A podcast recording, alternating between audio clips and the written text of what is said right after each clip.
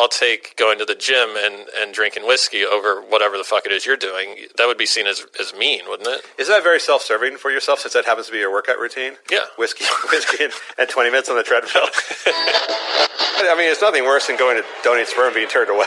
That's just like, Yeah. that really hurts your confidence. Like, can I just jerk off here anyway? yeah, right. I see you have some magazines. There's naked Taylor Swift. there's naked Donald Trump.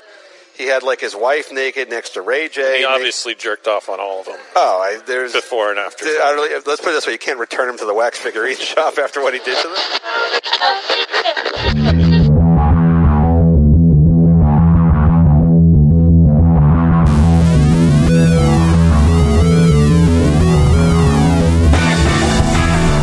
Hi, welcome to Last Man on Earth. My name is Lex Jurgen. As always, I'm flanked by Matt Ralston. Matt is exhausted after a 72-hour self-pleasuring marathon with photos of Cal State Fresno professor Randa Jarrar. Did you see that lady? Randa Jarrar? No, I don't know her. She used to. well, then this joke's not going to work as quite as well. Let me finish the joke, though. I'll explain to you who she is. Uh, says Matt, it's the controversial Barbara Bush comments that draw you in, but the expansive back fat and tattoos that keep you locked and loaded. She's that uh, obese uh, Fresno State professor who, when Barbara Bush died, called said she was a, glad she died because she was a horrible racist and raised Nazi children. Yeah, which is probably true, but um, I didn't mind- I didn't- very uncouth the timing. Yeah, actually, I, I don't mind that. It's a very shock jock kind of the type of thing to like jump on a, a, like a dead dead revered woman right away. But then I read about it. Well, first of all, she's a very very very unattractive woman with tattoos all over her body, and that's one problem I have with her. But the bigger problem was I started reading her writings. So she's a Muslim American. She was She looks angry. Yes, she's a large, a large, tatted up, like visible tats on her body. Uh, tenured writing professor at Fresno State, creative writing professor at Fresno State, and so she's fit that niche of like the uh, Muslim American writer, where she can write stuff about being a Muslim American woman, and like everything she writes has to be covered, and uh, you know, to a great extent. But well, that's okay, folks here at Rocco's. But uh, her last piece was in Slate, where she talked about how white women should not be allowed to belly dance because it's cultural appropriation. and that's when I fell off the way. That's when I decided I hated her. Just white women? Well, any non any non Muslim women should not be allowed to belly dance because belly dancing is a, a cultural phenomenon of the her, of her people. Well, then she shouldn't be able to drive a car. Uh, I don't think she can fit into a car, so that may not be a problem. I actually, like I said, I didn't mind. I don't mind someone jumping on the Barbara Bush was a Nazi or whatever, you know, bandwagon an hour after she's just gone cold. Because I get that, like, you know, that's the kind of that's the world we live in, right? You and I might say something like that just to get attention. so, uh, I have a friend who once a year, every year on uh, MLK's uh, bir- birthday, says nasty shit about MLK. just every year, Jesus. just just as a joke. I mean, he doesn't even believe Is it. that guy just trying to implode his career? Or- No, he just it's just like his annual tradition, just to be uh, fucking anti. He just doesn't even believe it, just to be just to be funny, try to be funny because he knows he'll get attention. It's really just to burn the people who get so reactionary to it. Uh, trolling. yeah, it's tr- yeah. It's like he's like thinking like, what's the most trolling thing I can do? Just uh, he will go on Martin Luther King's holiday and say like MLK Jr. was kind of an asshole, just like just to get ten thousand people to get angry about it. Just and so that's kind of what she was doing, right? I don't think she even knows. uh, Why would you Bar- why would you pick Barbara Bush as the woman of the Bush family you're going to pick on, right? Uh, she's just trolling for attention, and then she came back with like, "I'm tenured and you can't fire me, so fuck you." And I'm not backing down. And then she doubled down like on her website with like more nasty shit. She just look at she's a troll. She's a consummate troll who happens to be a tenured professor at a I mean, you can get fired from tenure. That one guy at University of Colorado got fired for being critical of uh, the U.S. response to 9/11. And he was like, "But I'm tenured," and they're like, "Yeah, well, You can't- It's like the one thing you can't say." yeah. But if you're a Muslim American, Same with Bill Maher. if you're a Muslim American woman, they can't fire you. They're not going to take away your tenure. And by the way, if they did, you would become a folk hero. And she sells books. That's where she makes most of her money. So she she could give a shit. She's not making a lot of money as a as a creative writing teacher at Cal State. So she'd make a lot more money selling books. She writes books and they sell fairly well within her market. Uh, anyhow, that, that masturbation joke it didn't really work since you said you didn't know she was. next, next week we'll bring it back. This week's Last on Earth podcast is sponsored by you, the fans. It's all new. You can now become a patron of the show on patreon.com. Patreon.com slash forward slash Last Men on Earth. It makes me so happy that you know the difference. Yeah, I used to f- uh, HTTP colon forward slash forward slash www.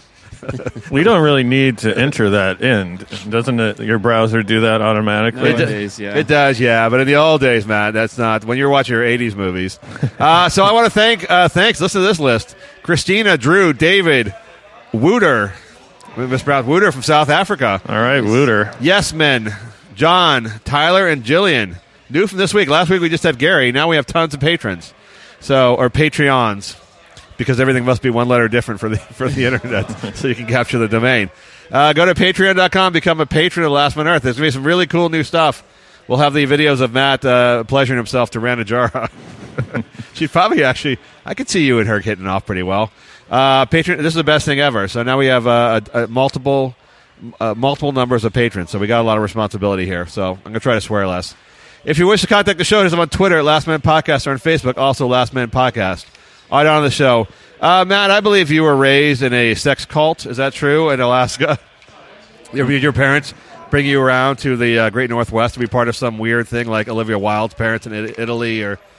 No, no, but there were there were very strange families uh, that amassed like ten to twelve children, Yes. and you just didn't want to go near their house. Like everyone kind of suspected something weird was going on, but Are you saying incest? Are you saying guns? What are you saying? I don't know. White, na- white, na- They white were just- nationalists? There were like naked families, and Yeah. like there was just stuff that you didn't want to know about. There was one cult that collected teddy bears from the garbage dump, Uh-huh. and they uh, somehow attached them to all the trees. Yes. And like they got, they basically got all their clothing from the um, garbage dump, and they lived in makeshift communities. There was some weird shit going on. Not gonna lie. That sounds like an EDM concert. that really does. That, that's a pretty lame cult. Yeah, I imagine cults. I mean, you gotta if you're to run a cult, you got to go somewhere like you can't just be in the middle of the city. You got to go somewhere outdoorsy where people kind of leave you alone, where you live a very live and let live environment. Yeah, I mean, Alaska would probably be your best option if you're starting a cult, but you know, there's a lot of space in the Pacific Northwest, so you can kind of blend in. It's cold though. If you're going to be a nudist cult, I don't. I wouldn't think Alaska's the place you want to go. Like New Mexico seems like a better idea. Yeah, I guess so. Uh, so Allison Mack of Smallville. I've never seen the show Smallville before, but I know it was very popular. Yeah, I remember it being on. I never watched it, but I don't like shows when they take like tell different story, more human stories about superheroes, the mundane like backstories of these superheroes. right. Because I always think like why why make it a superhero then? I don't want to make it a superhero at all? Uh, also, they uh, as Allison Mack shows on those shows, they never have really hot girls. They always have very relatable girls, which I don't like to watch shows like that. I'm not turning on my TV to watch girls that I could get. I want, I want, I want like skinny, super skinny, hot model looking chicks like they have on the CW, like every vampire show they have. Well, they're not usually very good actresses, though. No, they're not. But but Smallville, who gives a shit? So Allison Mack is part of this. Uh, there was this cult run by a guy named Keith Raniere, uh, I think is his name. It- he called this called NXIVM. I don't know what that meant. He created like this self help uh, meditation, uh, self empowerment group, basically for young actresses, for struggling young actresses. And it turned out to be like a multi layer marketing type operation except instead of money, they were recruiting more people for this group, and I don't think he was making money from the group. But he did in his spare time start the sex cult in the in the back room. He's an LA, Los Angeles based yeah, guy. yeah. He was like a, an acting coach. He was like in and around Hollywood as an acting coach. You know, the only thing uh, that requires less credentials than a career coach is an is an acting coach. Well, I would listen to Meryl Streep, you know, give me some advice, but I don't. Not She's a not guy. teaching. She's not teaching. Yeah, she's not teaching. I mean, the dude doesn't even have any credits, does he? How's he teaching acting? Do you ever have you seen the uh, HBO show Barry yet? Uh, I saw one episode. Yeah. Uh, the, one of the later episodes, uh, uh, uh, what's his name? The Fonz, who plays the acting coach. I was calling the Fonz. I forget his name. Uh, Henry Winkler. Yeah, Henry Winkler, and he's like, you know, he, everyone bows down to him as a great actor, as a great acting coach. You see him later on going for his own auditions for some shitty one line part, and he's just not very good. it's just like he gets very treated like shit. He's just like, you know, he's a struggling actor himself, and it's really kind of it's really kind of sad. But when he teaches, they all look revere him as a great as a great actor with a method. Well, yeah. I mean, all you got to do is pick a, apart people that are really insecure with Yes. what they're doing. Yes. So Yes. It's almost like being in a in a college English class. Like you could you could deconstruct anything if you wanted to, but Yeah, you bring people, you yell at people a lot, bring them way down, and then they do one thing, you tell them how great they are, and make them feel good again. Right. Which basically is like running a cult, which this guy did.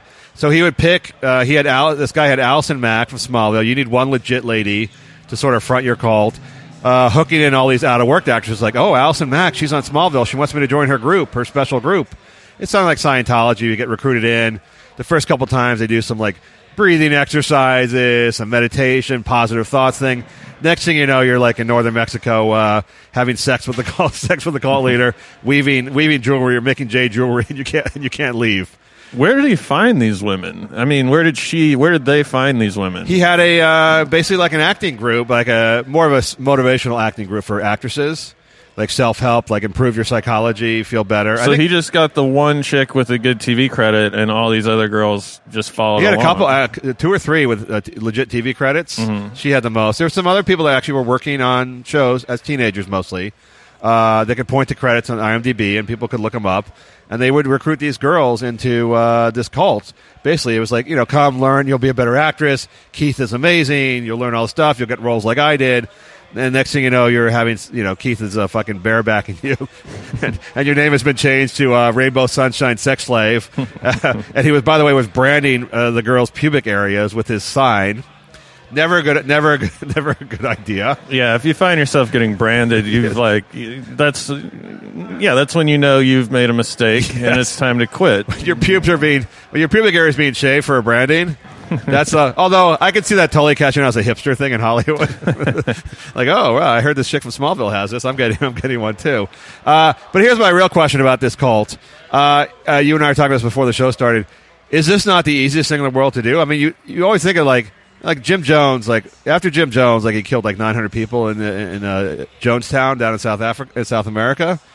It seemed remarkably easy what he did, which is all you have to be is like a brooding guy who says things in like speaks in haikus and takes these very vulnerable women and young people and sort of like Charles Manson did basically too. Make Yeah. take, take the people at the lowest point in their life, which is what struggling young actor, give them hope, and they will basically do anything you ask them to do. Yeah, it's. I mean, I feel like you got to be. By the way, we got to figure out the EuroLeague soccer schedule.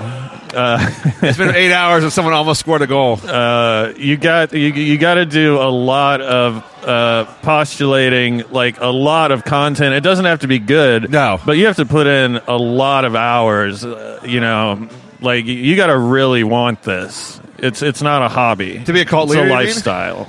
Yeah. but you get to live for free. You get to have sex with fifty different women, and a lot of them are rather attractive young ladies because you got act, young actresses essentially. But then don't you get arrested for? Well, he was eventually invested by the Fed, by the feds uh, for the sex trafficking. Sex cult itself is not a crime. Sex trafficking is, and forced labor. And forced labor. Apparently, you have to pay people who work for you.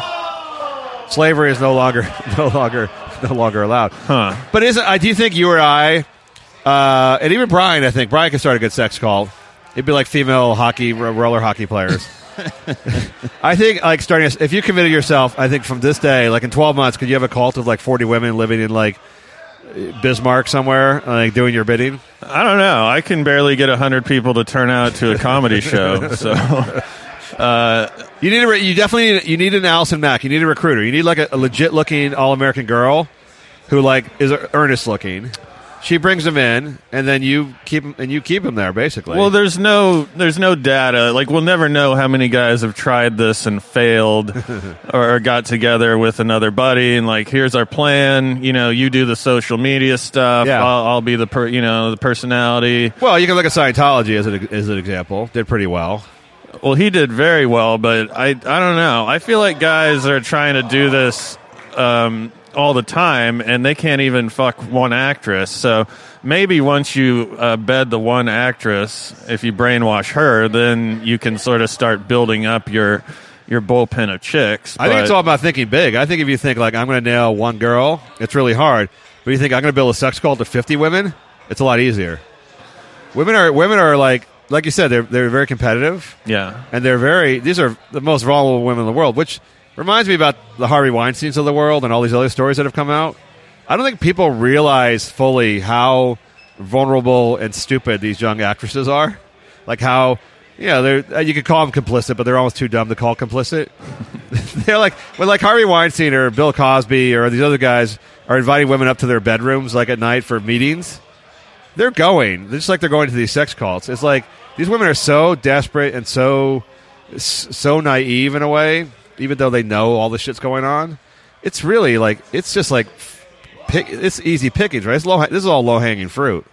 Yeah, it is, and and you have to obviously be, however you diagnose it, some kind of psychopath or sociopath, but you also have to really want it. You know, like right now.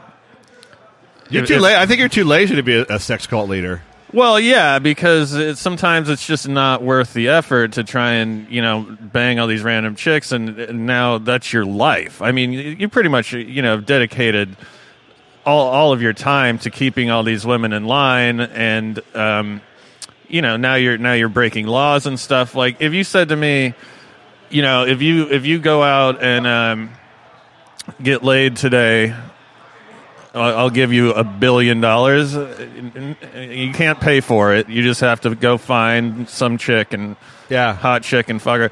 I could make that happen because I would have enough motivation. And I'm a pretty horny guy, but in general, you know, you just don't care that much unless there's something deeply wrong with you. I mean, Manson. I don't know, Matt. You sound fucking lazy, dude. you sound way too lazy to run a sex cult. Uh, I agree. Well, also, by the way, the best part of the sex cult is you, the leader, don't have to deal with all the chicks, right? In the downtime. You have the other lieutenants that are handling all the emotional problems and all the crying and all the other crap, right? They're just bringing, they're coming into your tent for the sex, and then they're leave, then they're leave, they're being guided out. I guess. I mean, I'm stressed out enough already. Like knowing I could be brought in on human trafficking charges Oh, at yeah, there's any that. moment There's would that. really take away a lot of the, the pleasure of the threesomes. I think. You're not nearly as fun as I thought you were, Matt. I had you pegged for, for sex cult leader. Uh, it would be a great reality show, by the way. Can you start a sex cult? Yeah, the I just- guy you get ten guys. You know, you get the good-looking guy, the rich, you know, businessman Yeah. guy, uh, a bunch of other guys, and uh, whoever you know cultivates the biggest uh, cult, Yes. uh, wins. Yeah. Corey gets, Feldman would do it. whoever gets the most women to be sexually pliable and living on their ranch somewhere in the middle of nowhere wins. I would totally watch that Yeah, show. I would totally watch that too.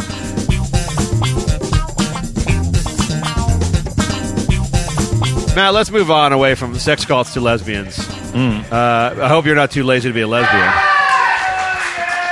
By the way, there's a uh, huge soccer game on today, and by huge soccer game, I mean I have no idea who's playing, what the stakes are, what the game, what the game, what the game involves. No, Only that nobody's actually scored. There's been massive amount of cheering. No one's actually scored.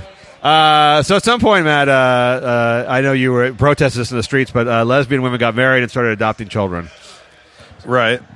Uh, you were always on the uh, on the other side of the line.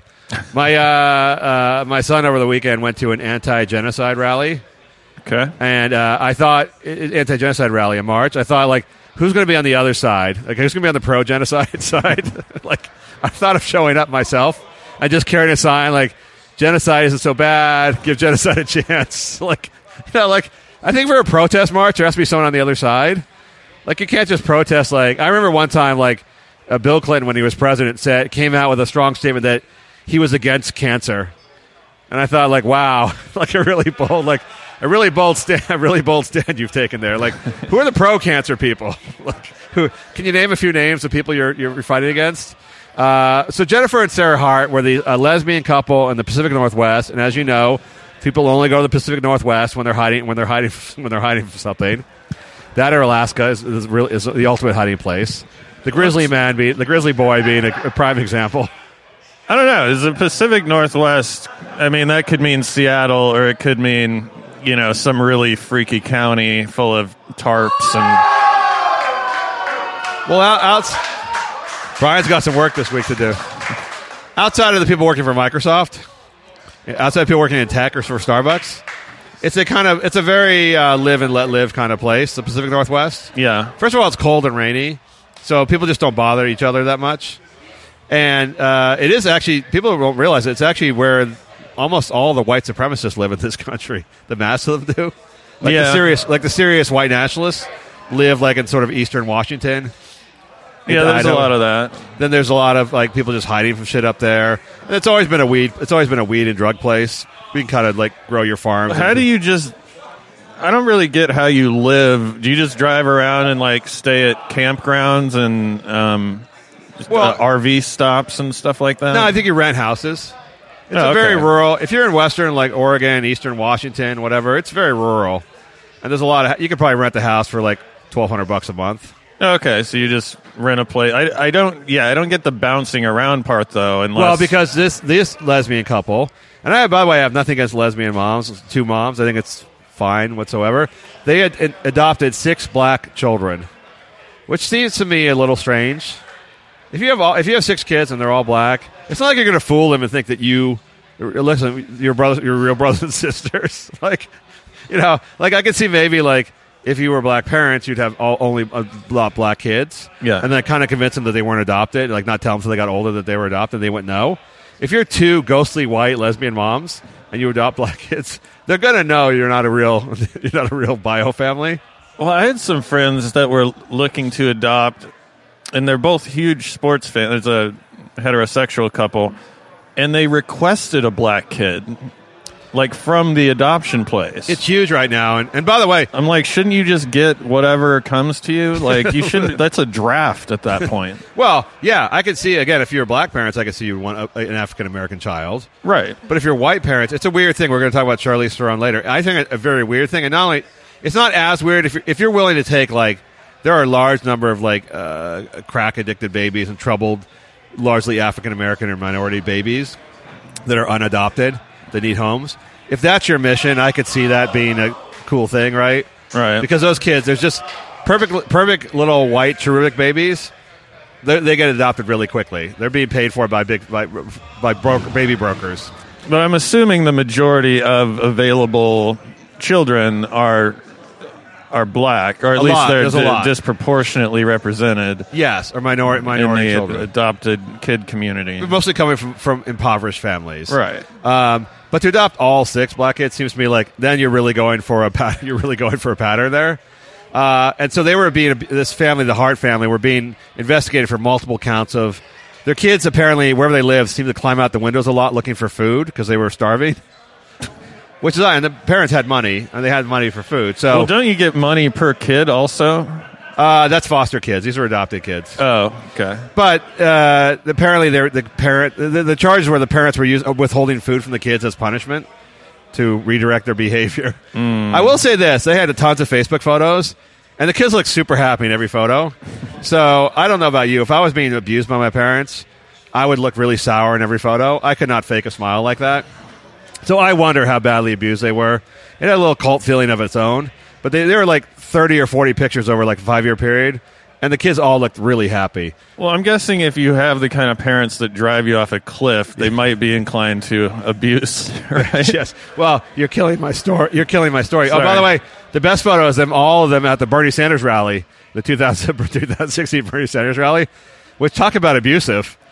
That's what I make him sit for a two hour Sanders rally. This was a kid. This was their kid. Coincidentally, one of their kids, like he was 13 or 14 at the time.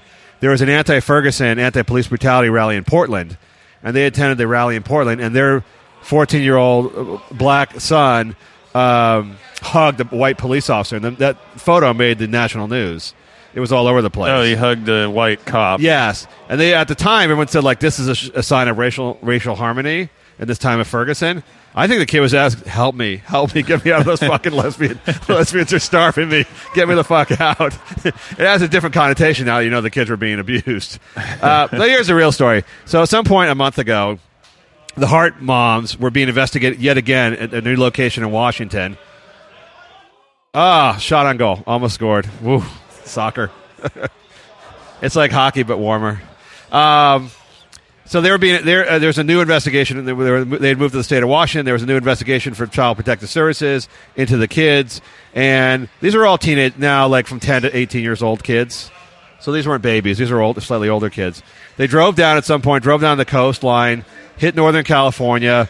Ben, put, apparently, gave the kids a lot of Benadryl, which makes me sleep for about five days if I ever take it. Oh, yeah. Yeah, uh, the moms uh, apparently drank some white, a lot of white wine, and then uh, promptly drove their uh, SUV off a cliff in Mendocino County, dramatic cliff, a very beautiful spot, uh, like a hundred foot tall cliff at 90 miles an hour. Flew into the air and crashed land the rocks below, killing everybody on the car, themselves and, Wow. and all six kids. Wow, that's uh, that's very dramatic. It's a movie. That's like uh, if you wrote that in a movie, people would not believe it.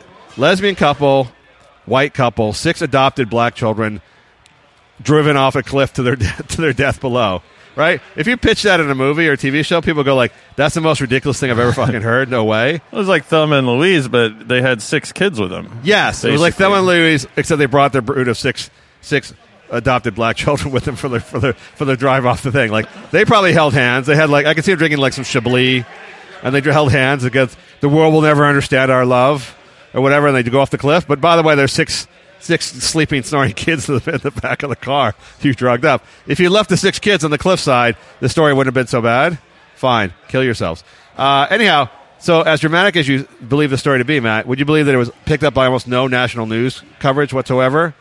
Yeah, I hadn't heard about it until you told me about it. I, I didn't see it anywhere. It was it was obviously huge in the area in Mendocino County in Northern California. It was a big story locally because at first they thought like, oh, they accidentally drove off the cliff, or maybe it was a DUI, or maybe it was a, you know, they slipped off the thing. But by the way, the cliffside was about forty feet away from the road, so it wasn't like they just it wasn't like a devil slide thing where you just accidentally went off the road. They turned perpendicular from the road directly off the cliff, and then they quickly found the car accelerator was pushed to the max when they found it. I mean, it'd be hard to prove that the passenger mom was in on it. Could have just been a unilateral decision That sucks. of the one mom. that sucks when your your spouse decides. It's like, how come you want to drive today? Well, don't worry about it. Yeah. Uh, by the way, I have something a little just different planned for us today. oh, Where you're are so we sweet. going? You're so sweet. Uh, It's a surprise. yeah. Hard right turn, gun the gun the pedal. Oh God. Uh, You always love the ocean. uh, so here's the story. The story is that nobody picked it up nationally. It was not covered. There's no CNN, let alone a town hall. There was no, you know, national coverage, no New York Times coverage, no Washington Post coverage, no Huffington Post coverage. None of this shit. Uh, it made a, it made New York New York Post obviously uh, because it was a gruesome death. But really, it was died, and it was about the same time as the uh, YouTube. The lady went up and, sh- and shot uh, three people poor, very poorly at YouTube, and then killed herself, which was a huge story. And this story really caught my attention because it's the most dramatic death I can possibly think of. Parkland, obviously, you know, deserved all the attention it got, the 17 kids being shot. But after Parkland, this is the most sec- second most gruesome story in a long time. And it was completely uncovered. It's six kids. I mean, Six. If six kids got shot, it would be a big deal. But this is almost just as bad as getting shot, if not. Yes. It's not potentially even worse. Really, It's worse because you're flying. Well, they're I guess they were fly- on Benadryl, so they're fairly high Benadryl. But you're flying through the air, so your death is a slow death. And then you hit the rocks, and imagine hitting the rocks from 100 feet up is not a great way to go. I mean, being shot obviously there's no good way to go, but a, a clean shot through the head, you're dead. Smashing the rocks and dying from internal injuries, probably, you know, it's probably not a great way to go. Yeah. Uh, or and or you're still alive, but then you drown in the water as you're injured. I, I think drowning's probably the worst way to go. But um, yeah, it's a slow, scary, painful death. So Uh, the but and, the- pa- and by the way, your, and by the way, your parents just killed you. so you just after after starving you for starving you for six I mean, I guess you could think it's like a ride. Uh, I think they were probably mostly sleepy because they were on Benadryl. that's good. Uh, but anyhow, it wasn't covered. So I thought I really want to break this down. And why did the news media not cover this most after Parkland, the second most dramatic killing in a long time? And I came up with three reasons. And tell me if you think I'm wrong on any of them.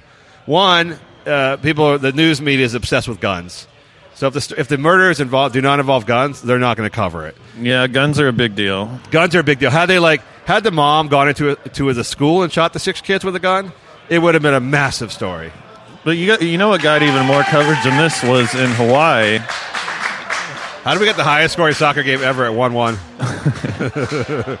I don't know if you remember the two sisters Yes, that drove off the cliff in Hawaii. The That- jealous one, the one jealous sister who killed her other sister. Something like that. Yeah. I mean, that had an interesting angle because they were twins, I believe. Yes, and att- attractive actually. And they both died going off a cliff, but they didn't have six kids, so you would think these two stories would at the very least get sort of the same amount of coverage. No, no. So guns is the first thing.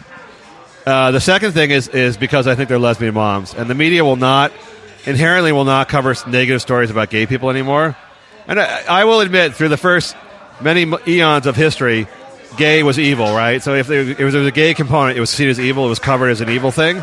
But about 20 years ago, whenever they decided to flip the switch, the news media, progressive news media, was not going to cover stories where gay was part of the murderous or hideous part of the story.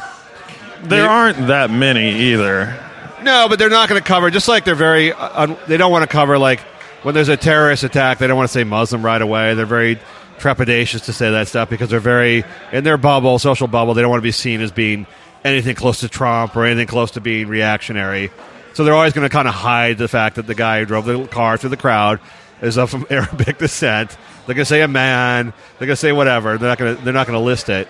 Um, but they just don't want to cover anything related to the gay angle of thing. And it's not they didn't kill the kids because they were gay, obviously, but they were lesbian parents. It's hard. They don't want to say anything bad about that. And I think there's a lot of gay people working in the media. Their all friends are gay, and then you're not supposed to be seen as anti-gay in any way. To the point that you would not even cover a story where gay parents. The greatest gay parent mass murder ever in the history of gay parents. You're just not going to cover the story. I don't. I don't know if I agree with that one as much. I'm sure there is an element of, of that being true, but you know, I'm sure there are a lot of other exceptions. Although it does seem like, yeah, it does seem like gay people can get away with a lot these days in the media. Well, For like they sure. didn't want to cover like even with Kevin Spacey, they tried to like i- the horrible shit he was doing. They tried to downplay the gay side of it, the fact that he was doing it to to, to me- young men and boys or whatever. They really have. They really try to, and, and rightfully, I I understand the pathology of this. That gay people don't want to be seen as crazy or perverts or things like that because that's always been the tag they've had. So anything that would link them to mental illness or perversion or sexual perversion, they try to downplay those stories. So I, I totally kind of get that. But the third one is really the most insidious, I think. And it's something that I looked, I actually had to look up and research. And someone labeled it like 15 years ago, missing white girl syndrome, which is that when white girls go missing or are killed, it becomes a big, huge national news story. But when black kids go missing or are killed, and by the way, they are disproportionately missing and killed, it's like 40% of cases. Right. They're only 12% of the population. The news media simply will not cover it. Uh, it just does not become a big story. It's not highlighted anywhere. When a cute little white girl goes missing, it becomes a national story. Nancy Grace is on it. Cable news is on it. Where is, you know. They're still talking about shit that happened decades ago Yes. about JonBenét Ramsey Yes. and and uh, Natalee Holloway. and the girl in Utah, Elizabeth Smart in Utah. So, And this happened, uh, what, a couple weeks ago? yes. So here's a test, Matt. Name the case of a missing or brutally murdered uh, black girl. Black girl. I can think of some black boys and young men that have been shot by police, and that gets a lot of yes, coverage. yes. But I mean, a missing, like a, the search for a missing, like girl probably was sexually assaulted and missing or something like that. I've never heard of it. No, never heard of it no, happening. No, but everyone can name like twenty famous cases. They're all white. They're all white girls. So I don't like to believe in these like racial uh, things, you know. But it, this one's definitely this was definitely true. I think it's a thing. Remember, I like ten years ago, even not that long ago, like five years ago, every hacky black comedian would have a bit about how there are no black serial killers. Yes. and it was something that only white guys did because I don't know, white guys are crazy like that, Yes. and black people have enough problems. yes, And then for which I believe reason, to be true. But I believe to be true. Generally, They've found a bunch of black serial killers Yes. in the last. Uh, th- you don't see those bits anymore, like the the dude in Compton, and, and it's because uh, the you know the police in general are probably a little bit more overwhelmed in those neighborhoods, um, and probably more indifferent than uh, police in Brentwood would be to a missing uh, the Utah sex worker. girl. Yeah, yeah. But uh, It's true. It's not covered. It's really, it's really not covered. Yeah, there's been a bunch of them that recently have come out, and it's yeah, it's just not really talked about. So that's what I, I honestly think that's the biggest thing at play here with the story is that it was black. It was not, you know, quote unquote beautiful little cute white kids. It was ado- adopted black kids nobody wanted, and they just don't want to show photos of and build a big story about murdered black kids. I really think that that it's not just a Chicago thing where they don't cover the black, the gang black. You know, obviously, way more black kids are being killed in Chicago than white kids are being killed anywhere else in the entire country. Yeah. and they don't cover that. And partly, I think it's because of the racial element, but partly just because it's seen as black on black gang violence. Uh, yeah, and it's just so commonplace too Yes. that it's uh, you know it's not much of a headline. Like, oh, one one kid got shot in the south side of Chicago. It's like, okay, well, There's no Nikolas. we're There's no pretty Nic- numb to it at this. There's no. Nikolas Cruz or you know what the other. There's no crazy shooter to highlight and the pathology of it like that. Just it's you know drug and gang turf warfare. I mean, you do see actually, like you'll see a story every now and then about a, a young child getting accidentally shot by gunfire um, in Chicago. It's always Chicago, but uh, it's it's not front page stuff. no. I, I honestly think if, if white kids had gone off the cliff. It would have been a it would have been a huge story. It wasn't covered, so I'm going to leave that as my uh, my NAA. I want one of these days I want my NAACP uh, uh, Vision Award or whatever whatever it is that they- they give out every year for for progress in the uh, minority rights. I'm going to call out the national news media on the fact that like I'm sorry, the all white Huffington Post editorial board just doesn't care about this kind of story. It, it's probably partly a, a chicken and egg thing where they just don't get as good ratings when they have when they cover dead black kids. Right. And so it's probably partly that, and it's just partly the fact that they just don't care about the dead black kids as much because mostly they're not black.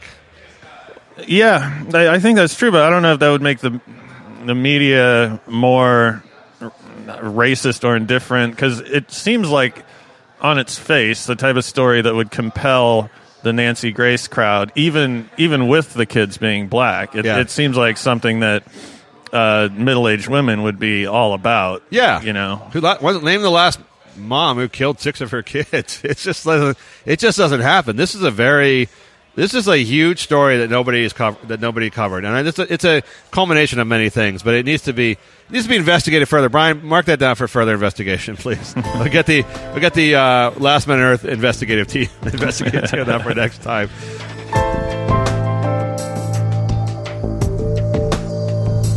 Matt, uh, you have a theory. Uh, you had several theories that I love, uh, but one of my favorite theories of yours is the fact that, especially comedians, for some reason, can't just be mildly fat.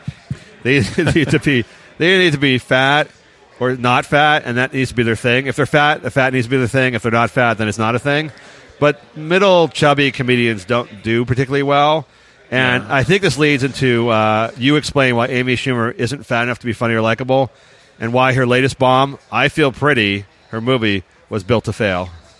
Well, I think Amy Schumer is is funny, but um, You like Amy Schumer, right? yeah, I mean, Her comedy, I mean, her comedy. Yeah, she she didn't do anything wrong. Um, but yeah, she is kind of in this in this no man's category of uh, it's it's like she's she okay. So you're on screen, right? Like I don't know if Amy Schumer walked in here, we'd be like, oh, that chick's really chubby, but. As, But I, but I do her after a couple beers. well, I'll no, finish, I I'm mean- finishing your sentences for you. you just have to uh, if you're on TV, you sort of have to be fat or or thin. Right. Um, And you've, uh, by the way, you've met TV actresses. They're all anorexic, right? I mean, because the TV does add a few. The camera adds some weight to your body, and they're all. If, if you meet a TV actress like off TV, they're all super skinny. yeah. Well, th- you know, there is such a thing as just being a, a thin person. Yes. Uh, But, I mean, they're gone. They're gone. Like they actually, because the TV does add weight, so they look a little normal on TV. Yeah. But when you see them off, uh, they're starving themselves. They're all starving themselves. There's something about having a, a larger head that Yes. makes your body look smaller, Yes. also. Yes. Which is a, a look that I personally uh, enjoy. Right. Well, they also have fake fake breasts, so they all have big breasts, even though they're really super skinny. Right. So, all right, carry on. Sorry, I got diverted. Uh, Amy Schumer, fat rolls. But her, it's so weird because her shtick is also that she's kind of fat. Like she's Yes. she's not trying to be thin, but like she like she'll eat uh, like a, a cheeseburger, but then she like fucks a lot of dudes. But then she like complains when she's put on like the, the plus size list. Like I don't exactly know what's going on with her weight situation. Well, I think she's trying to be an every woman, right? She's trying to say like, I'm bold because I'm not going to comply to male standards of beauty. which is very em- empowering for women these days to say like, "Hey, I'm chubby. Like, she's always been chubby, and that's just who I am. I'm still going to be have sex with dudes, still be successful, and all this other stuff." But I don't think it works. I just don't think. I think it works for guys. I think a guy can be like a chubby comedian, could do pretty well for himself. Yeah. But I just don't think with women, they just don't. It just, I think inherently, women judge other women really harshly, and they don't want a woman who's like, you know, chubby but talking about how successful she is. You know, they want to see her. so- If they want to see a woman successful, they want her to be a, a skinny bitch, right? So they can make fun of her being a skinny bitch. Yeah. and be jealous of being a skinny bitch. They don't want to see a pudgy woman who looks like themselves talking about how she's happy with herself and she's getting laid all the time and she's making money and it just seems like it's there's no middle ground there for women. Yeah, and and the way that she's discussed, like you hear this nonstop, is uh, she's a real woman, right? Yes. And it's like, okay, well, I know plenty of women, women, not just in Los Angeles, but all over the country that are thin. Yes. That doesn't mean that they're not real or that they're somehow inferior to a chick that's carrying around a few extra pounds. Um, but I feel like the fans of Schumer who are like, "You go, girl," Yes. they're way fatter than Amy Schumer. Oh yes. Yes. Like she makes them look, uh, or the, they make her look like a, a Victoria's Secret model. Yes, they're like the ones who love Gra- uh, what's her name, Graham, the uh, plus size model, Ashley Graham. right. Those people who like, yeah, support her. But her. then on the same token, they're like celebrating her to some degree. Like they're not jumping behind, um, you know, the the who's the really fat um, fat actress. Melissa McCarthy.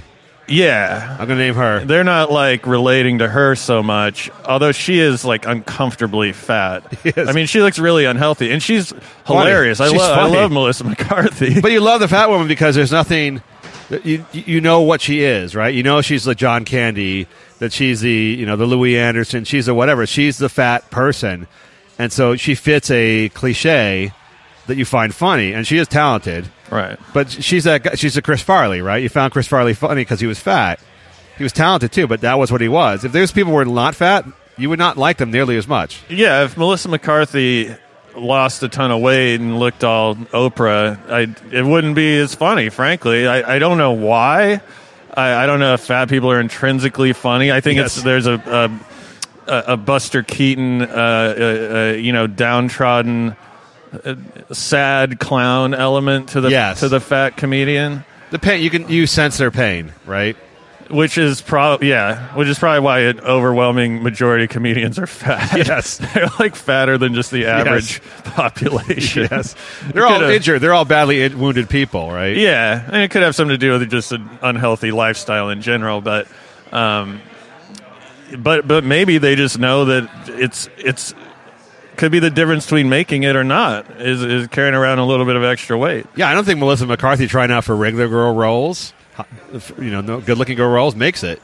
But as a fat, talented actress, comedic actress, you fit a niche that you need to be in three movies a year. Yeah, I mean, I guess Schumer, the reason she had this sort of uh, meteoric rise was the studios and, and other people. Not that she didn't deserve the recognition, but I think they were like, it's time for A ch- like chubby a chick. young, chubby Yes. comedian. Yes. a young, chubby actress. Um, because there really weren't any, were there? No, there aren't any, and the reason there aren't any is because they've never been successful ever before.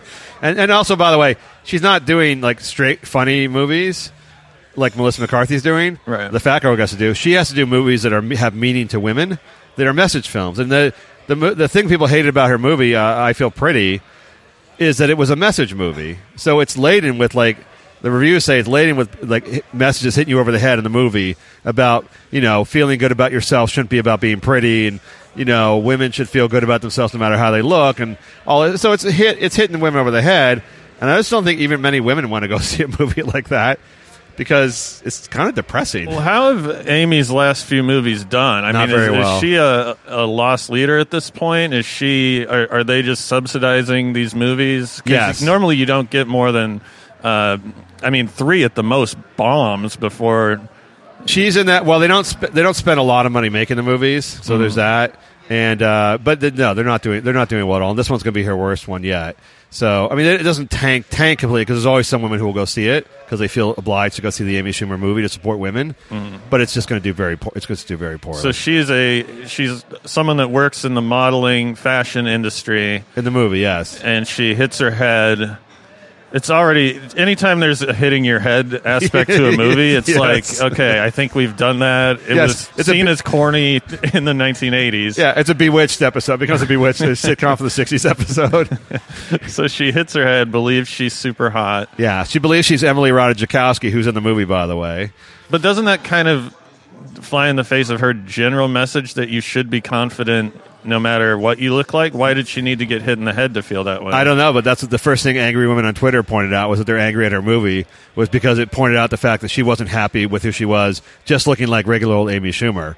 So Right. women are crazy, Matt, uh, and uh, I think like you're you're better off being like you're better off being either Sarah, Sarah Silverman, who is reasonably attractive for a female comedian who can play like the girlfriend role. She's pretty attractive just for a person. Yeah, yeah, but I mean, she can play a legit girlfriend role in a movie. Yeah. She can play the good-looking girlfriend in a, in a movie, or Melissa McCarthy, who plays a funny, stumbling, fat chick who is like you know is not going to be sexually attracted to the lead actor, but can have funny like sexual repartee with him. Right. She's a middle. There's no middling. There is just no middling for women. It just doesn't exist. So, by the way, that's your brilliant theory. So I'd write that one down if I were you. put in your put it in your wiki page.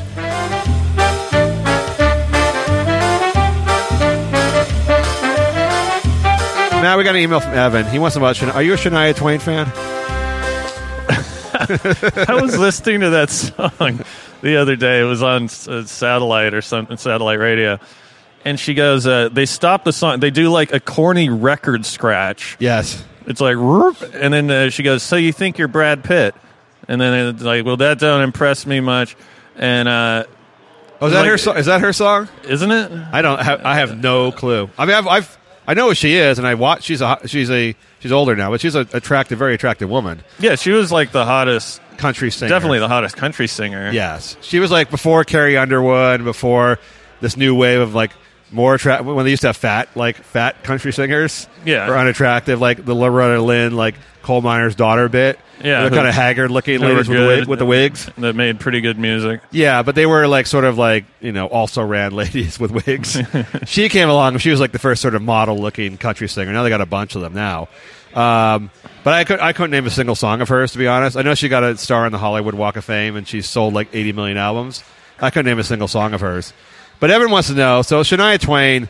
Uh, off the cuff remark said that she would have. She's Canadian, by the way, so we should disregard most everything she says.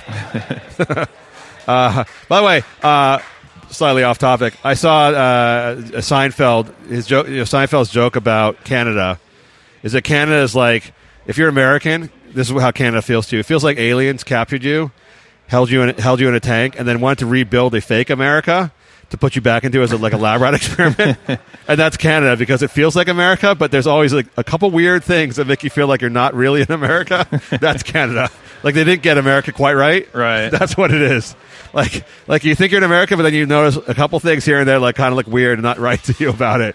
And that's what Canada is basically. I like a lesser heard the- a lesser America, slightly lesser America. Yeah, the ketchup potato chips, for example. Yeah, just little things. You're Yes. like, what the hell? Yes. Um, Like you're in a Twilight Zone episode. This is not really America. I always heard that since you know Canada's really small and their entire population just lies along the U.S. border, yes. uh, that when they complain about stuff in the states, it's kind of like uh, you guys are.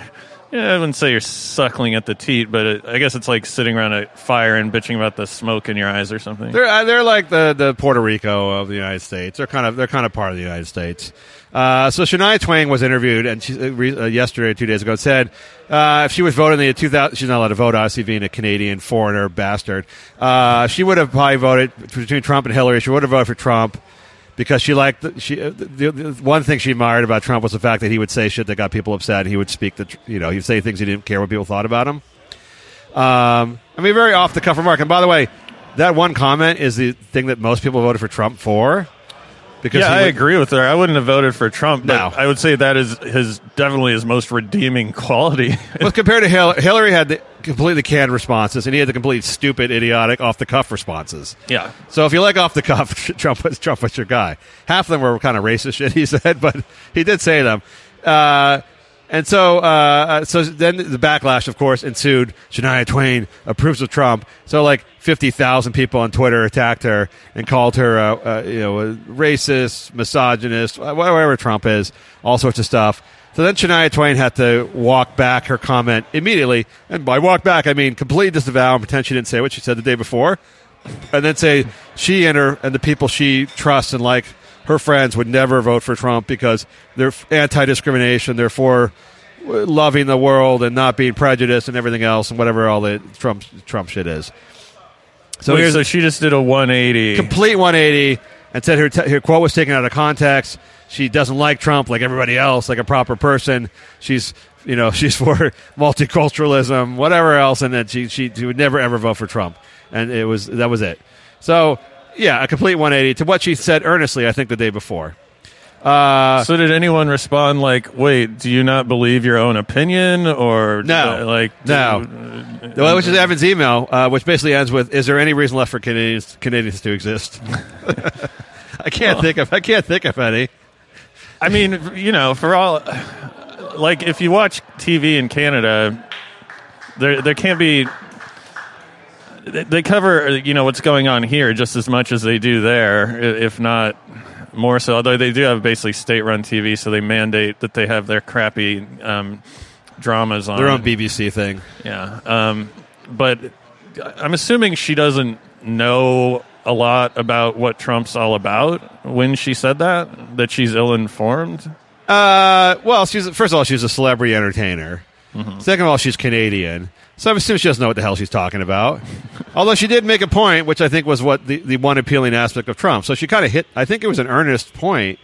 I think she- you know a lot of women didn't like Hillary because she was so staged, so cold, so canned, and, they, and not that they like Trump, but they like the fact that he was just a non-politician.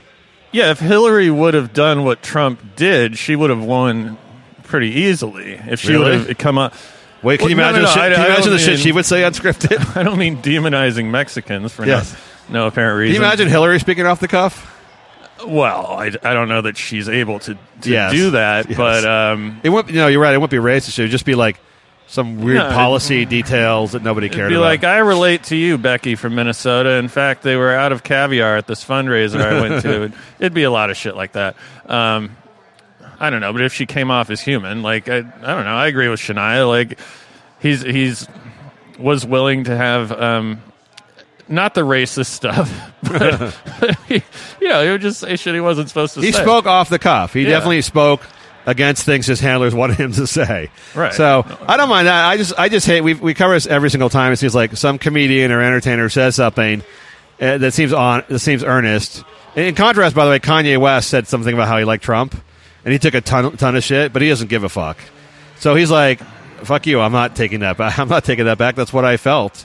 Are That's people what I just said." ignoring him finally? Yeah, that I would think be so. great. Well, ignore him other than he gets like 40 million people watching his streams of anything he does. He is a funny kind of crazy. I give him that. So I like the photos where he has to pretend to like his wife. like once a year they once a year they come out with pho- either either he's gay or he just doesn't care about his wife. I'm not sure what it is. But once a year they have to come out with like photos where he's making out with her, and they put it they leak him to the press like caught making out. It's like once a year. It's like what we do with a gay guy, whether with beard, you know. and I don't know that he's actually gay. We make fun of him for that, but he's clearly not interested in his wife. He probably just loathes her at this point. Uh, I mean, he had his infatuation with after he saw her in the sex tape and wanted to bang her, but that was six years ago. But I'm then s- you see what's going on with her body, and I don't Yes. mean gaining weight in a normal way. I mean that there's now some serious medical anomalies that have transpired due to the uh, practice of sucking fat out of various parts Yes. and injecting it back into her ass, and now she's going to the beach, and you can see her ass from behind. And it's like, uh, wow, what's going on there? Well, and Kanye has he has incredible amounts of ADD. Apparently, like he's really struck with ADD. So he is like very short attention span guy. He gets very obsessed with things for short periods of time. Mm-hmm. So I assume he saw her being fucked by Ray J on the video and decided he had to have that. And then he had it, and then like five minutes after was like, okay, I'm done. Like that's it. Like I'm okay, I'm done. Did that, and now it's like six years later. He's just like, I'm going to live in my own place. Just like ignore, kind of ignore you. I always assumed it was more insidious, and he just thought they both agreed this will be good for both of us. You know, we'll be in, we'll be on TMZ more. Maybe I don't think he. I don't think he care. I don't think he cares about that shit. He's a. I think he's a true believer in his own art, artistry. I think he really believes he's a genius artist. So that he's a that he's a you know that he's a Picasso he's a Picasso of rap music. Yeah. Or just a Picasso of painting. I think he paints. So I think that's his shtick. That's his thing. He truly believes that. So he believes he needs inspiration wherever he can find it. He needs muses and stuff like that. But anyhow, a question: Is there any reason for Canada to exist, Matt? Canada, Canadians, have they given? Did they give the world anything? I like Canada. I mean, it's it's a beautiful place, and um, yeah, the cities are are pretty good. But uh, I didn't know Shania Twain was Canadian. Um, Oh, there's a lot of people you don't know are Canadian. Well, Canada's given us a lot of good music, but Really, uh, really, really. Name some. Name some. oh, Neil Young, Leonard Cohen, um, Rush. I'll throw Rush in there. Mm-hmm. I like Rush. Cat Stevens. Is he Canadian? No, I don't think no, so. I don't think he is. Well, k.d. lang. Mm. Justin Bieber. it's a top heavy list, that's for sure. the Barenaked Ladies. I've, run, I've now run out. Triumph. Uh, maybe a couple metal bands. I'm kind of, I'm kind of done now. I don't know. That's. I mean, there's no. Re- the, the, the answer to your email, Evan. No, there's no reason for Canadians to exist.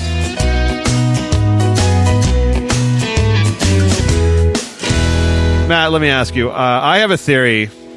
You have theories about about chubby girls. I think yours is honed from experience. Uh, I have a theory that anytime women get together to form a group, even when it has a really positive social cause, even like a cause to help women overcome the pat- the patriarchy, that anytime you get multiple women together forming a group, it will necessarily become bitchy, exclusionary, and riddled with gossip and gossip and, vend- and vendettas. Did someone score, Brian? Yeah, 3 0 Liverpool now. Yes. By the way, I like in soccer how like uh, every goal is celebrated like a Super Bowl Super, Super Bowl victory. like I'm surprised they don't stop and have a parade. Just be a parade on the field, like marching bands. We scored a goal. I'm sorry, I don't like soccer. Uh, so my theory, Matt, is that uh, anytime women form a group together, a clutch of some kind, there will eventually be infighting, anger, and animosity towards one another because women are just too hyper competitive with one another to ever get along. It's sort of true with men too, but probably Really? to a little bit stronger degree. You find like in your fantasy football group, like men are like bitching and infighting and talking shit about one another. Mm. There's a lot of, lot of uh, uh, taunting, I'm sure. But it's not born. It's not born from a place of being jealous, is it? Yeah, no, it's yeah, it's not as catty. I mean, there might be a, a, a fight, but it wouldn't be uh, a passive aggressive No. smear campaign. It's more just juvenile bullshit, right? yeah, There's not. There's not a lot of thought. There's not a lot of thought that goes into it. There's not a lot of thought that goes into it. No, yeah, women, women be, become very catty. Yes. even a even a book club is like you know, there's some drama going to go down. Oh yeah. Every every every every women's club should be uh, renamed. How do we destroy Judy? That's sort of what I sort of what I feel. Uh, so apparently, even these Me Too and Times Up groups, uh, as as empowering and inspirational as they are for women to finally take on the the, the, the male patriarchy that we know exists, documented by so many so many bits of evidence. Uh, even the even the Times Up movement in Hollywood, it turns out, is a bitchy bitchy exclusionary group. So Thandie Newton, uh, who you like because you've seen her naked a lot in Westworld. By the way, she's forty-two years old, I believe, and she's had three children. oh wow, Yeah, she's got a nice, kind of, a nice body for uh, for going through going through that. I'm sure kind of. It's, I think it's great. Yes. Well, I'm, you know, I don't want to be, I don't wanna be misogynistic. I don't, I don't want to contribute to the rape culture with these comments. Uh, so, but she's a fairly famous. She's a famous. Actually, she's been in a lot of TV shows. She was in Mission, starred in Mission Impossible Two. She was the leading lady, the femme fatale in Mission Impossible Two with Tom Cruise about 15 years ago. Uh, she's had quite. A, she's British. She does a lot of British TV. She's got, and she's on Westworld now. But apparently, she was not good enough to be part of the Times Up movement. Reese Witherspoon, uh, Meryl Streep, other A-list actresses and some produ- female producers and directors, Patty Jenkins, others, were apparently on the central committee of Times Up and got to start the Times Up against the male patriarchy in Hollywood group. Is this like an elected position, or how do they? I think they. I think like all women's group, they got they had a, a, a like lemonade and tea or coffee. They all went to a Starbucks and formed this thing, or they went to like a, uh place that had uh, uh, kale salads and uh, some expensive place on Melrose and formed this group. And someone invited someone. They invited someone. They decided we're going to be the Times Up organizers. Right. And they really apparently only invited like A list, who they thought were A list people, women in town. And Thandie Newton, who by the way has been publicly speaking out against uh, sexual harassment in, in, in the entertainment business for 15 straight years, was not invited. And now she's kind of pissed. Now she's kind of pissed, uh, whether or not it's rightfully so or not, because apparently the women who were forming the women empowerment group were excluding lots of women because they weren't up to their caliber, or they thought they might bring them down in terms of their their, their look and their appeal. Well, couldn't they have just not thought of it? Like when people, this could either be kind of a bitchy man or a woman, but they'll say to me like, uh, "How come I didn't get invited to this thing?" And I'll go, "Cause no one thought of it." But no one got together and was like, "Let's exclude this one person just for no reason." I know what you're saying, but that's not how these work. Because they all si- remember they all the original ones all signed a they signed a, a letter. They signed an open letter to Hollywood or where the fuck it was. But they have to. I mean, I guess on the one hand, there's like strength in numbers, but if they're like the uh, the, the committee, like the board The founding members, members, the founding members, Yes. Well, she then um, Thandie Thandie Newton. Newton could still be a member. I like that you like I like that you love her body, but you can't say her. You don't know her name. you pig. I just thought she was the girl from West, woman from Westworld. Uh, you know, they they probably want as many members as possible. I don't know if they have to pay dues. I don't know if they've ever actually met in person. I don't know if they ever will. I have no idea what they would even do uh, if if in fact they did, uh, except talk about you know how to stop sexism in the Well, they formed entertainment they formed the. GoFundMe page. and got like ten million dollars from Steven Spielberg and Judd Apatow pretty pretty quickly. Okay, But it was more. I think they. I think they saw themselves. I think the comparison is the signing of the Declaration of Independence. Right. That's what they saw themselves as. They saw themselves as founding fathers. okay. So obviously, like, not everybody was allowed to sign the Declaration of Independence. They got like twenty prominent dudes from the colonies Yeah, to sign it, and they weren't just going to like. You know, I'm sure there are a lot of popular guys who wanted to sign it. Who weren't allowed to sign it, and they were kind of pissed. If you imagine back in 1776, they're like, "Why don't I get to sign it?" There are a lot of like famous American revolutionaries who didn't sign it. well, I bet they had real problems though. I don't. I bet they didn't care that much. Uh, nah, I don't know. I think they knew when they Ben Frank and they were Thomas Jefferson were all getting together, like in Philadelphia. I knew there was a big deal, and like, and then like, uh, you know, one of the, some guy wasn't invited who's like was a leader. Probably went like, "Fuck you guys! Why don't I get to sign it? Why does Hancock get to sign it? I don't get to fucking sign it. This is ridiculous." Also, the gay dancing after the soccer goal has to stop. I don't know how much went into the formation of this group. I don't know if it was just a, a clique of friends that knew each other. yes, basically that's the answer. They just didn't happen to know her. They may it may be as simple as no one had her cell phone number. I don't really know. I don't think we'll ever know how it went down. I'm going to tell you how it went down because I know how these operate. Three or four of them got together for lunch, said, We're going to start this movement in Hollywood before the award season, before the Golden Globes. We're going to start this thing. Three or four, Reese Witherspoon, probably Meryl Streep, another, you know, a couple A-listers got together. Patty Jenkins, maybe the director of Wonder Woman, had their weekly lunch. Said, Let's start this group for legal defense fund for women, sexual harassment in Hollywood.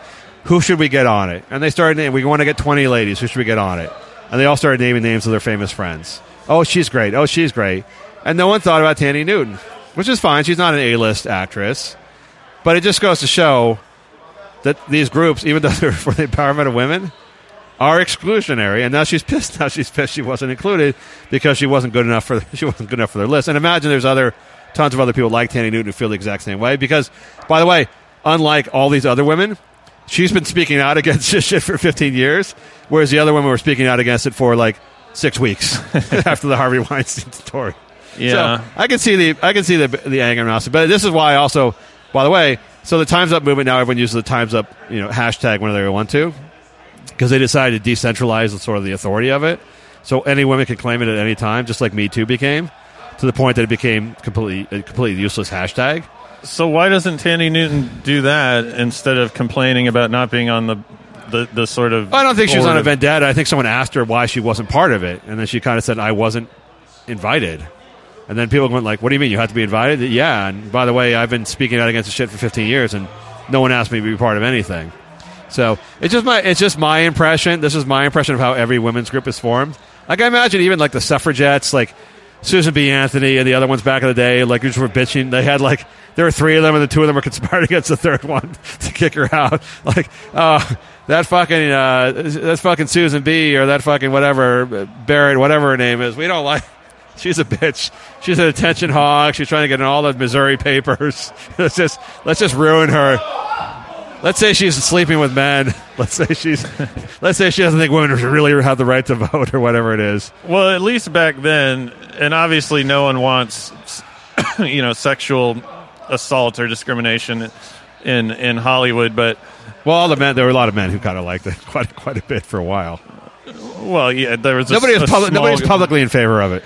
It was still a minority. Yes. Um, but you, you know the, the the suffragettes had kind of bigger fish to fry i think than i'm not talking weinstein but you know someone asked me to wear a tank top it's like sh- shut the fuck up who cares um, but you mean know at this point you have to wonder unfortunately you have to be a little bit suspicious of why someone would want to be on that board is it because they care a lot about the cause or is it because uh, you know it's it's pretty good publicity It's great. Well, it's it's great virtue signaling. You can't do better than being one of the founding founding women of me uh, uh, of thing. And then also then you got you got to donate because they put on a GoFundMe page with public where you where they show the public donations. did the founding members donate their own money Yeah, they donate money, not a Okay. lot. Some of them donate like twenty grand. Does or 50 anyone grand. know what they're going to do with the money? Uh, yes, they set up a uh, legal defense fund for women everywhere. It's not just for Hollywood women. Women anywhere who are, who are harassed in the workplace can apply to, to get help, legal help from this from this fund. So I'm going to just say it was stolen. I'm just going with stolen. Well, that's that's like raising a million dollars and claiming you can end homelessness. Like the math on that does not check out. Well, they got some of the people like uh, CAA donated a million dollars. Agencies all donated a million Say dollars. they have ten million dollars. What, what is that going to do? The chick from uh, the Taco Bell whose boss is harassing her is is going to call in and This is gonna be I like that uh, Rob Reiner thing, the anti-smoking thing in California, where they raised like five billion dollars with the proposition, and then they haven't spent any any any of the money after like ten years or fifteen years, because they just like to actually spend the money. There's too many hoops, so they just don't spend any money. It's just the money's just sitting there. The money's just sitting there like fifteen years later. Well, then you can put your own money in it, and it's like protected from all kinds of taxes. That's and- correct as well. That's uh, correct as well. All right, Matt. So I guess you weren't invited to be on Times Up, were you? No, I didn't get a call. I form a group. I'm gonna. I was hanging out with Thandie Newton at the time, and we were we were both equally uh, surprised. You love her hot. You love her hot mom, Bob. She's better than Amy Schumer. I'll say that.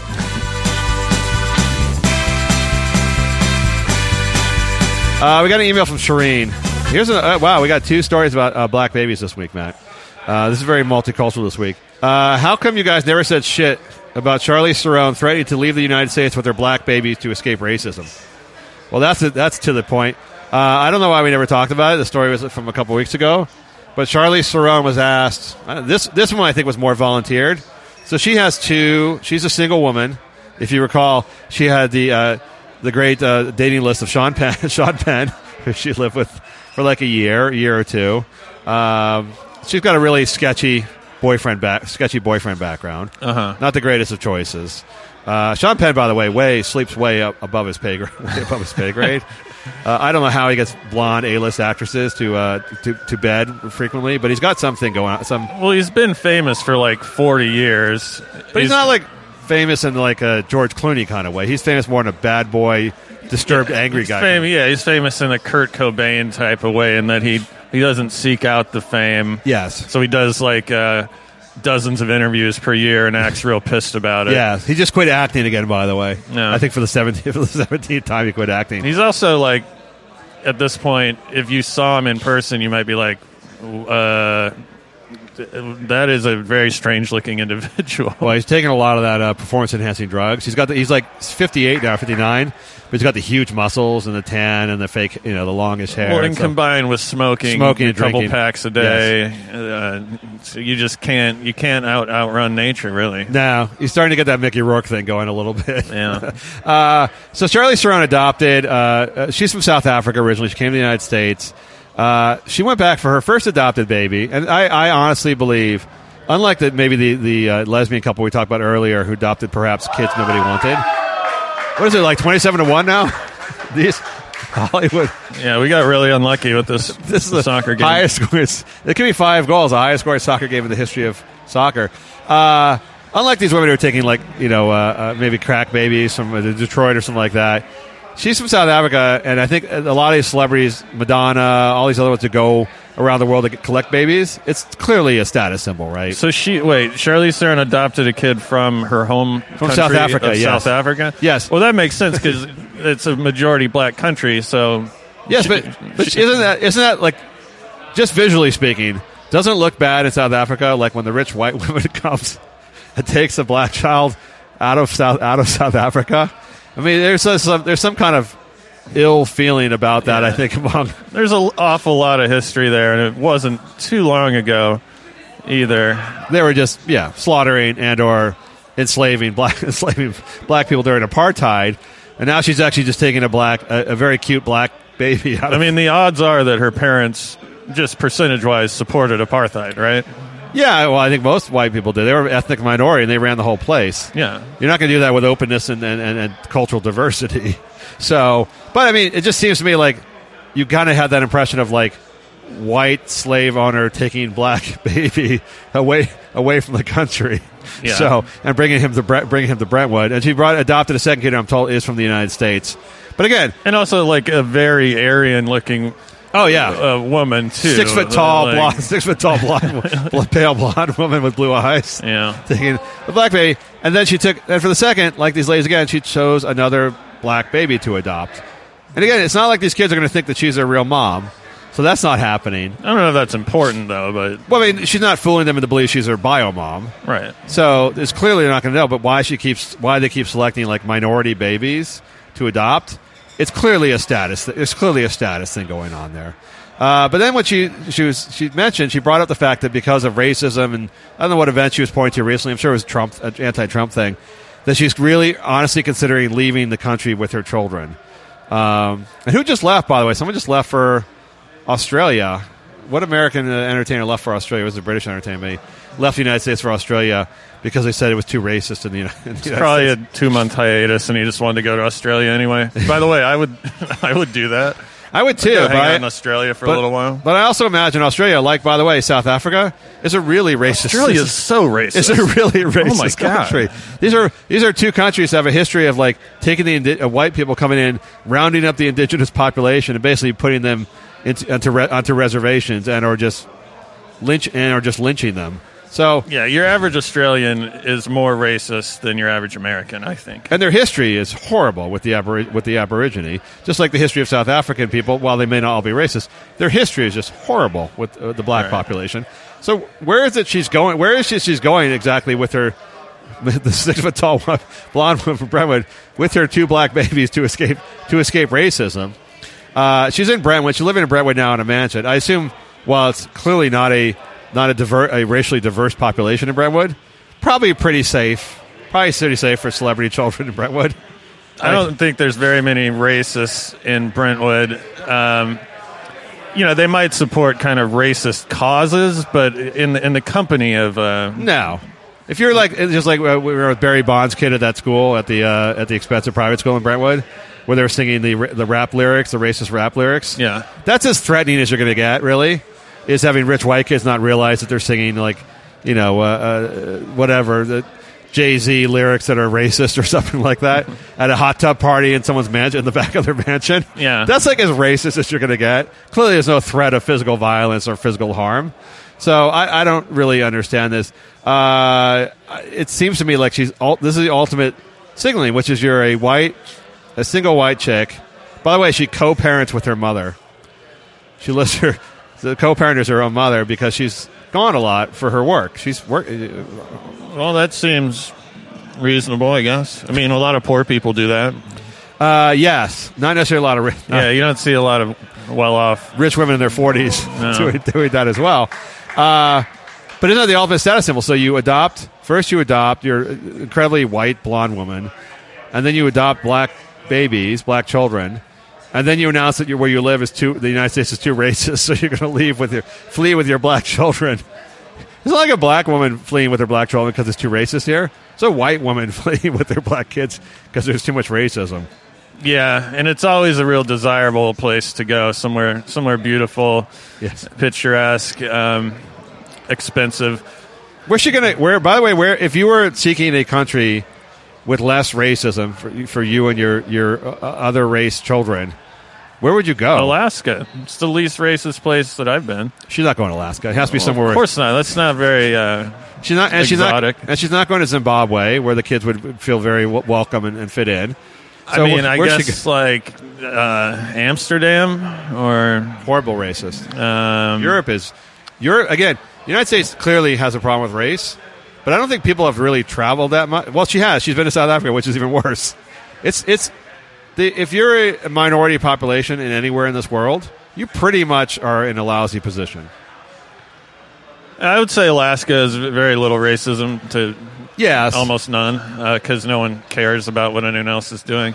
Um, I mean, she could just take a short trip to Botswana, are one of the landlocked countries within South Africa that's almost all black, uh, where they all you know put a lot of the black people and they still live there. Yeah, but she'll be living in the white enclave. She'll be living in the Brentwood of, of Botswana, which will be 95% white, the, Bo- the Boer, BRE, Boers. I Uh, mean, she could just move to Seattle. I you think. think so? Less Yeah. racist in Seattle? Yeah. Yeah, because the lesbian moms are there adopting black kids in the Pacific Northwest. Everyone's running from something. You may be right. I don't know. Me. It's to me. It's a, it seems to me she hit the ultimate jackpot of moral signaling, of virtue signaling, which is adopt black children and then announce the United States is too racist for you and your black your black babies. Yeah, she pulled a real uh, a real coup on that one.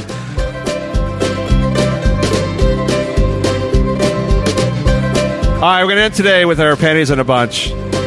Brian, you ready for this? Do you see any upcoming goals coming in the soccer match? Has anyone crossed the midpoint line? By the way, you know you can go back and forth. You can kick backwards. You can always kick the ball backwards if you wish Yeah. to extend the game forever. Yeah, the center 15 line. minutes left plus uh, stoppage. and it's time. 5-0, right? 5 0. So basically, the chance of the other team winning at this point is zero, completely zero. There's absolutely no way they can the other team can score five goals when you can kick the ball backwards and hold the ball. This would be like a, I don't know, 140 point lead in, ba- in a basketball game, Yeah. essentially. There's absolutely no way. This is a physical impossibility the other team could score. You can bring all your players back on defense. So, not going to happen. Although it may go 7 0. All right, panties in a bunch. Matt, what has me upset? It's always teen girls and sex. That's what obsesses. That's what obsesses me. So I have to find an excuse to bring them up so I can talk about them and what angers me. Uh, so Amelia Gray. So uh, Lisa Rinna. Are you familiar with Lisa Rinna? She was a soap ac- a soap actress, soap opera actress, famous for like Days of Our Lives for twenty years. Then she was on like Melrose Place and some other shitty soap opera stuff on TV. I have no idea who she is. Now she's like now she's like 55. She looks like she's 40 because she's got all the plastic surgery, fake boobs, and uh, she's doing Depends Depends commercials. Literally doing incontinence com- incontinence commercials. She's only 50? she's like in her 50s. From far away, she could pass for 35 because she's had so much plastic surgery. I mean, there's not a wrinkle in her face. Her boobs are brand new and, and buoyant. She's If got you- the fake. I mean, do you not have friends? And I'm putting Jamie Lee Curtis with the Activia commercials. Do your Yeah. friends not make fun of you when you do a Depends commercial? It's money. It's just money, dude. I mean, you don't see. Well, first of all, how many working actresses are there in their 50s? Not Uh, not many. I mean, women that worked in their 20s and 30s, how many of them are working in their 50s? None. I mean, they need some. They need some. These women, like like Lisa Rinna, doesn't have. She has soap opera money and some royalties, some shit. But they're not. And Harry, Ham, she's married to Harry Hamlin, who was on L.A. Law back in the day, and has done some late night Cinemax stuff, and occasionally does some TV. They're not rolling in the. Ca- they're not rolling in the Mega Millions. So if you get half a million bucks to do a fucking Depends commercial, you're taking that cash every day. And these people have lavish lifestyles too. So they're they're like second tier athletes who blow through all their cash. They're Right. taking. I mean, you'll see like it's amazing who you'll see at autograph signing sessions for ten dollars an autograph ten years after the career is over. right? It's guys used to like you thought were really cool athletes, but they were not making the big bucks. It's a little different in this day and age because even like the bench guys are making three to four million a year, or seven, eight million in the NBA. I mean, if you're if you're like JaVale McGee and you're making like eight or nine million dollars a year for being like a guy who plays nine minutes a game at center, Yeah. you can you can collect forty million dollars pretty pretty easily. She So- might not have made a lot of soap opera money back then. No, and also by the way, these are all people who live like vegan diets, and also they're going to live forever. They all do yoga and vegan diets, so they're actually like not sickly in their fifty-five. She's like a really healthy fifty-five. Right. So they got forty more years. They got forty more years to cover. Uh, anyhow, so they have they have three daughters, two or three daughters, I can't tell. And of course, they're all beautiful daughters because Lisa Rinna's attractive. Her husband was like a model, uh, like voted the handsomest guy on TV back in the '80s.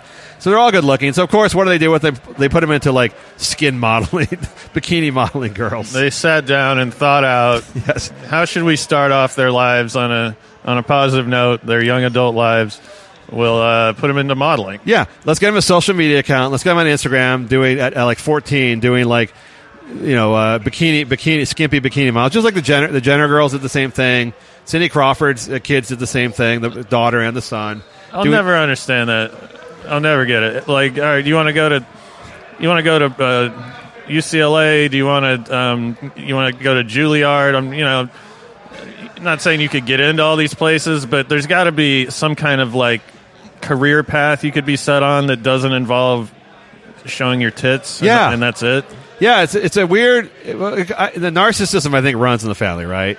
So when you're when you're young, like Lisa Rinna, you're a young model or TV, it's soap operas, and you're showing off your boobs to get jobs, and the guys, God knows what Harry Hamlin did to get his jobs, and he's good looking and probably sleeping with the casting director, stuff like that. Then you have kids. I think it becomes very normalized to you. Like not only do you want, not only are you a little league parent, basically a sports dad, who want their kids to follow in their own footsteps. But you also don't see anything wrong with what they're doing because you did the same kind of thing. You're kind of like that molested child syndrome, Yeah. where like you think it's cool, you think it's really cool that your daughter's getting hundred thousand likes on Instagram from dudes who are masturbating to her when she's fourteen or fifteen on online, and you just think like, what what most parents would see is like, Jesus Christ, that's disgusting. I've got to get my daughter off there. They're thinking like, wow, hundred thousand likes. She's really going. She's really going places. But the fact that she picked that, or how, however much she picked it, I guess, is up up for debate or being pushed into it or whatever. But does that mean that these people are just purely uncultured people that live in some bubble in a McMansion? Like, did you not expose your kid to books, music, sports? Um, you know, a science fair. Well, there's for, for sure for sure old money would not let their kids do this. right. Like rich old money people don't let their kids do this. They might be doing it secretly, but they're not promoting it. This is definitely a new uh, Hollywood celebrity, new money type of thing. Yeah. which is where fame is more important than anything else. And, it, and now on social media, you get an immediate reaction to that. So likes are the most important thing ever for your kids. So it is a little bit like little league, little league father like that. So this girl Amelia Gray started posting bikini pictures when she was like 14 online. They built her a social media account. Her sisters and with her parents, she's getting a lot of a lot of attention on social media at 14. So now she's like 15, just turning 16. And now she's talking about how when she was 14, she had anorexia. She was anorexic, had a horrible eating disorder that almost killed her, basically. And then she now she's doing comparison photos of her new, and she clearly has fake breasts at 16, of her new rounder, curvier body at 15 to 16. Mind you, 15 to 16, uh, uh, showing like thong bikini photos and comparing them to when she was 14, and then talking about how she overcame her eating disorders that almost killed her at 14, and now just what she's doing at 15, 16. And like, all I'm thinking is like, the comparison to me is like, as a parent, is like if your kid was a drug dealer. At 14, I was pushing like weed and stuff like that, and I was getting busted all the time. But now at 16, I'm moving. I'm moving some ecstasy, some other stuff. I'm really doing well. My parents are like, we're so proud of our kid. It's the same harmful thing. I mean, your daughter had anorexia, and almost died, I guess, or she was so skinny that she may be dramatizing the anorexia level, but clearly a mental disorder, an eating disorder. At 14, 15, and instead of like putting her somewhere and getting help, you got her new boobs and you put her back out there to do to show people that she's not skinny anymore that she's got a much more sexually desirable body Yeah. at 16 it's, isn't that like dis- isn't that really dis- you're not a parent but isn't that disgusting Yeah, I couldn't imagine thinking that was okay. After, first of all, you already had anorexia. Like, let's chill on the modeling thing Yes. for a little while. I'll say till you're 18. Um, I mean, did she go to school? Like I don't I, they all go to some fake fake private school somewhere. being 16 and like I, Probably homeschooled or they go to like some fake Malibu school with celebrities. I don't think any 16 year old girls in my high school were interested in modeling. None of them had fake tits. The ones that were anorexic didn't have like a new shtick uh, the next year. Um, Well, you think about all the all the like desperate girls that come from like Brian's Brian's new favorite state of North Dakota. So the hottest girl in high school is probably in like from a broken home. I'm just going to stereotype now everything. She's probably from a broken home or shitty home. There's no not much real prospects for her in town. She's hot. She wants to go to a place where there's more opportunity. And by the way, she thinks she could be a great actress because her high school drama coach told her she's amazing. So she comes to LA and she's desperate. Like she's desperate for casting because uh, now she realizes there's 100, 200 hot girls for every role she's going for. She's desperate to break in. Either she joins a cult, she joins a cult with Allison Mack from Smallville, or she gets into like doing titty shots on, on social media to build her social media presence to try and get herself acting jobs, which by the way works in this day and age. But this is different. This is a girl who's grew up in wealth, in opportunity. There's no mention here, Matt, of STEM. Where's where's STEM? Where's science, technology, engineering, math for this girl being mentioned? This is just straight into like a very soft core version of pornography or prostitution, essentially, because your fans are largely adult grown men in their boxer shorts somewhere masturbating to your daughter. I just feel like I feel like it's the job of parents to cover up their daughters, and Yeah. then it's the job of the rest of the world to try and get them to take their clothes off. Someone, right. someone in this equation has to be the ones who say like, you need to like put more clothes on. You got to put the sweatshirt. Go put a sweatshirt on.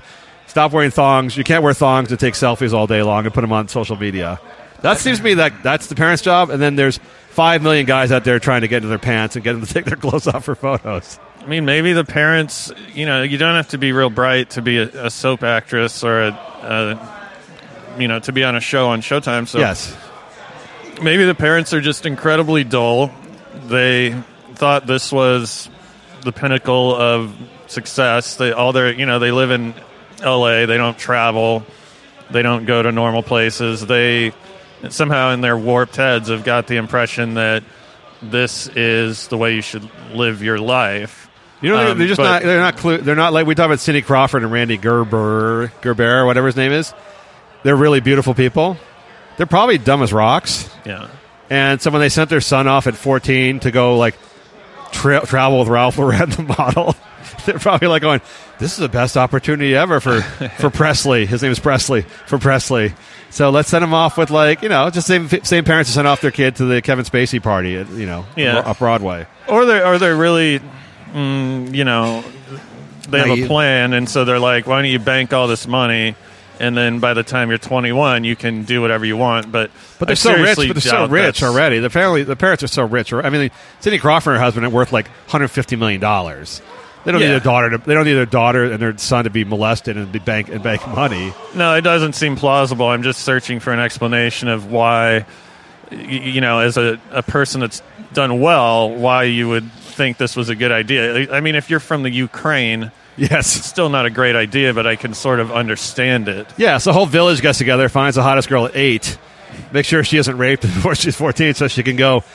Go some. It was like a like a sports, right? Go somewhere and send money back to the family. You Right. know, like an ath- like like uh, if you're in a rural, uh, crappy town in Alabama and there's a kid at 12 who's an amazing basketball player, the whole fucking town gets together, figures out a way to get this kid ri- get this kid into like the, the AAU programs and all the other shit to make money because eventually he's gonna make millions, which is worth more than 800 people in the town and buy the family cars and, and, and all the shit like that.